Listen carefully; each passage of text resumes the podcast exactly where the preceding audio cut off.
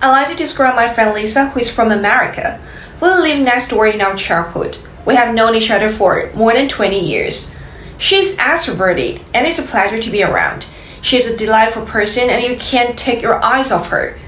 I think she's wonderful beyond words. You know, she's made of sunshine, rainbows, and glitter.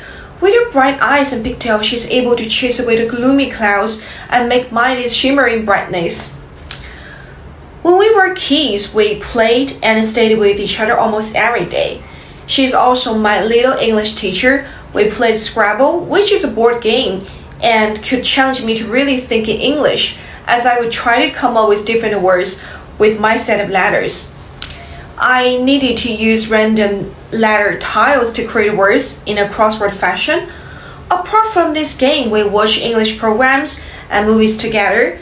She would give clear explanations to me when I didn't get lines word applause. One of the most fun parts about learning English with her is the slang. You know, she taught me lots of slang which made me sound less robotic and I had more of my own personalities. And what's so nice about a childhood friendship that lasts into adulthood is that despite all of the relationships we have forged along the way, these friendships stood the test of time.